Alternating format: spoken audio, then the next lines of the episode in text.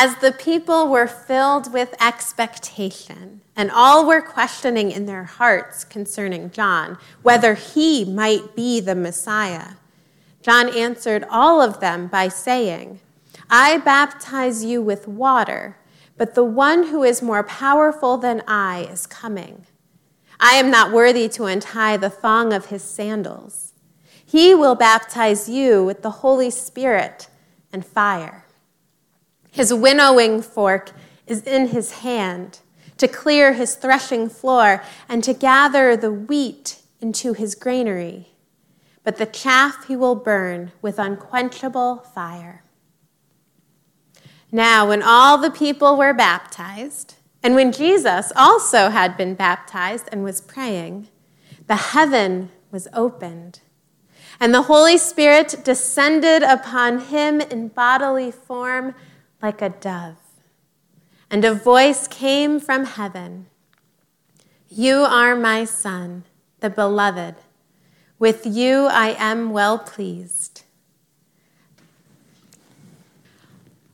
When I first came to this congregation, I heard of a tradition quite peculiar.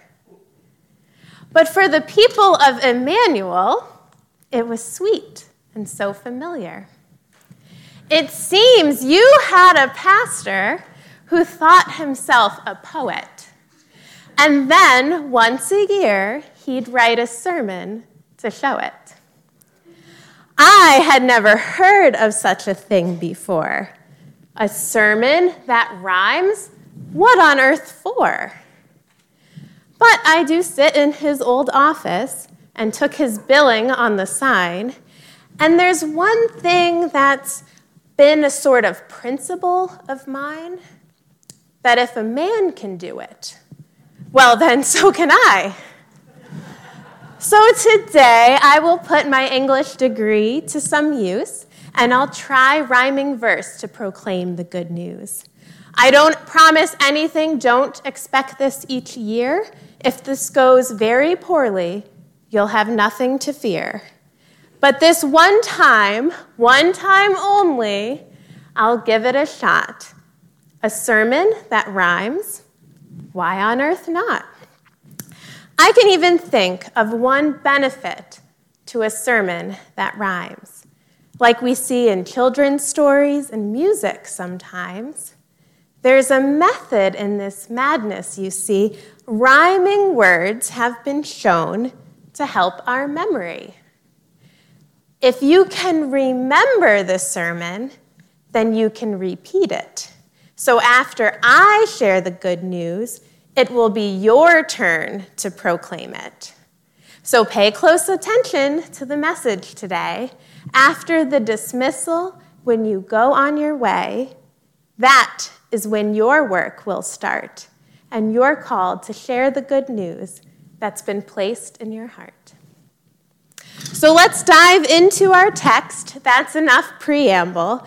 We read the account of Christ's baptism found in Luke's gospel. If it rings a bell, that's because we read this in December, but we stopped at verse 18, as I'm sure you all remember. Today, we learn the next piece of this story when Jesus arrives on the scene and God reveals his glory. A crowd has gathered, a people filled with expectation. This man dressed in camel hair gives a wild proclamation. He tells the people to repent and return to the Lord.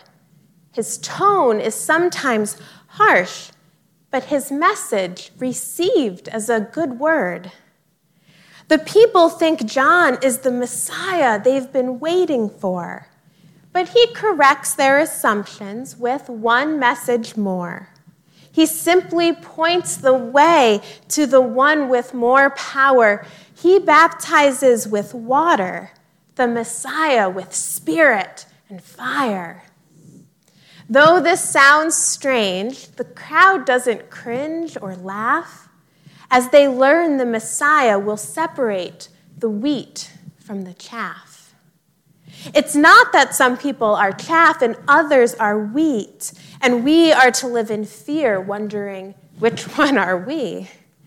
No, we contain both the potential for good and for sin. So we struggle with this pain that we carry within. We want to see our goodness grow and heal our broken parts. We want to live well and love well, but we don't know where to start. We long to be one with our Creator and who we were created to be. This long awaited Messiah will be the one who sets all free. Now, maybe this is something to which we can relate the drive to be our best selves, the desire to be great we make lofty New Year's resolutions, seeking change and quick solutions. We bid our old selves adieu and set goals for self improvement, as they say. New year, new you. Read more books, lose some weight, declutter our homes, learn to skate, practice mindfulness, bake more bread, get a new job to get ahead, Find a marathon to run. Learn how to simply get more done. Write more letters to your out of state friends, but also find more time to relax on the weekends. These are all good things, they're all helpful goals, but none of them are the cure. None of them make us whole. We don't have to be better or prove ourselves worthy right now, as we are, God loves us completely. But, Pastor Sarah, um, what about repentance and change? The Christian life doesn't call us to just stay the same. Yes, but transformation is a promise, not simply command. Remember that winnowing fork? It's in Jesus' hand. We need Jesus, our Savior. We can't heal our own hurts. We are made new from God's love, not by our own effort. It is in the baptismal waters that we are cleansed and restored, forgiven of all our sin, claimed for so much more. We are brought into Christ's own body and called as a new creation not in ways we could accomplish. This is the Spirit's transformation. Called to serve, work for peace, generously give, seek justice, love all people, repent and forgive. Live in ways that bring God's kingdom to earth. This water and the word provide a second birth Now, to jump back to our gospel for just a sec, we haven't even touched the best part yet. Jesus joins the baptismal party jumping into the river. Has he a reason to repent? Does he need to be delivered? It is yet one more example of a God who loves us so deeply that God does everything possible to share in our humanity.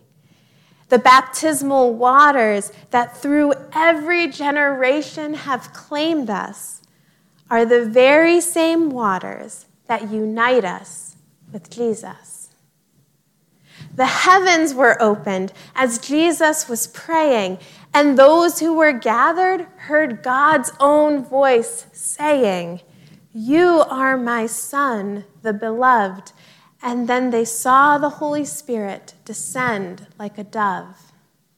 These words that were said for Jesus, the Son, are true for all people, for everyone. These words that are said with Christ in the water are the same words for all God's children, sons and daughters. When we were baptized, into the body of Christ we were claimed, marked with the cross, sealed with the Spirit, each called by name. This might sound too amazing or too hard to believe, but when God looks at each one of us, God is well pleased. You are God's beloved, just as you are right now, today, you who were fearfully, wonderfully made. No goal, achievement, or resolution would make God love you more. God takes delight in you. You are treasured and adored. To know we are loved, this news sets us free. The Spirit loves us into who we were created to be, made in God's own image, to be messengers of God's love, to be Christ's body on earth, till earth reflects heaven above. Hey, look at that. We're almost done.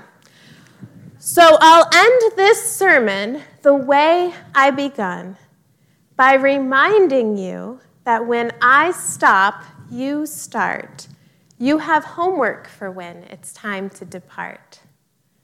This message of God's unconditional love is good news. Don't let it stop here and get left in the pews. So many people struggling, forgotten, hurting and tired, are longing to hear that they're loved, to hear that they matter. Tell everyone you meet they are loved by God the Creator, set free, forgiven, they are created and favored. Feeling bold? Invite them to the baptismal party. Let them know that they too have a place in Christ's body. You have felt God's love and experienced God's grace. So go share that news of this love all over the place. Okay, now the sermon is over. I'm really done. Pastor Dan was right. This was pretty fun. Maybe one day we could even try it again. But for now, let's just close with a heartfelt Amen.